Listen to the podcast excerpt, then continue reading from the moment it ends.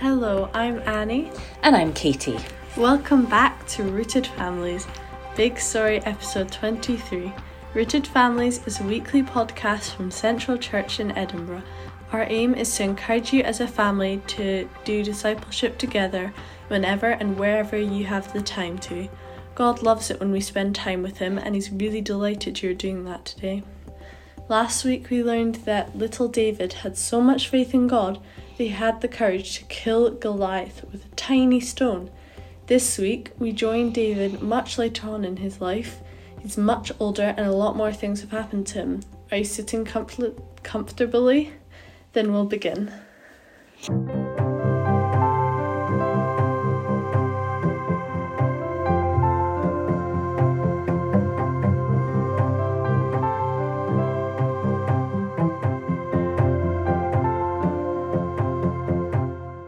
In last week's story, David showed that he trusted God, used courage and good judgment, and was a man of faith. As a result, he became the king. David was a good king and looked after the people well. But David wasn't perfect. After a while, he made a really big mistake. Have you ever made a big mistake before? We all know that the best thing to do when you make a mistake is to tell the truth and say sorry.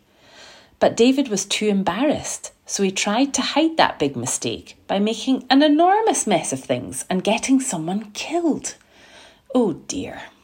David knew he had sinned and asked for God's forgiveness, but also had to live with some very sad consequences of what he had done. David had grown old by now and was very frail. He realised that he had to appoint a new king. One of his sons would take over from him as king. David had privately agreed that his son Solomon would take over. However, a different son, called Adonijah, decided himself that he would be the best person to be king. So he started the special ceremony to make himself king without telling David. Others found out about this and told King David. King David needed to do something very quickly. So he acted fast and announced that Solomon was king. Phew! After all that, they had a big feast to celebrate with all their favourite food and good music.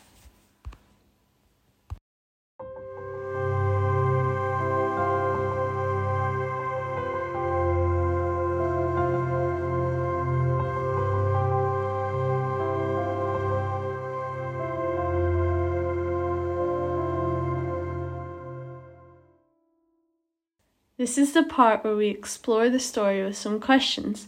When we say pause, you hit the pause button so you and your family have time to answer. Ready? Question 1 Was David a good king? Pause. David wasn't perfect. No human being is. At times, he was a wonderful king. He tried to do the right thing and looked after his people. However, he also made mistakes, and the mistakes he made were big and had big consequences too. Question 2 What was the name of the son who David crowned as the next king? Pause. That's right, Solomon. If you have more time now or later in the week, here's another activity. Get a piece of paper and a pencil. Think back over today and yesterday. Have you done something that wasn't very kind? Have you messed up somehow? Have you been thoughtless with your words? Write down whatever it is that comes into your head. None of us are perfect, so we should all be able to think of something. Say sorry to God and ask God to fill you with His Holy Spirit so that you can learn from mistakes you have made and become more like Jesus. Once you have prayed, scrumple up scrumple the paper up into a ball and throw it into the bin. That's it, gone. God forgives us and helps us to get rid of the rub- rubbish in our lives, just like we have thrown the paper in the bin. Isn't that amazing? We can look ahead without feeling guilt and with the desire to live the best way we can for Him. It's amazing to know that God can forgive the wrong things we do. I love hearing about people in the Bible because they just seem like normal humans. We all get things wrong, even great kings, but our perfect God just keeps on loving and forgiving us. It's important to say sorry and realise that He loves helping us put the rubbish in the bin. But it's even more important to accept His forgiveness in Jesus and know His love. You're about to hear the prayer chimes. They remind us to stop and pray as a family.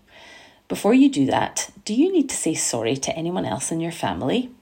The Bible encourages encourages us to go to our brothers and sisters and apologise if we do something to hurt them. After that, we can come to God with a clean heart, ready to receive His forgiveness too. If you need to say sorry to someone, do that now before you pray together. Then, when you hear the prayer chimes, thank God for His forgiveness and for His love that sets you free. So until next time, peace out.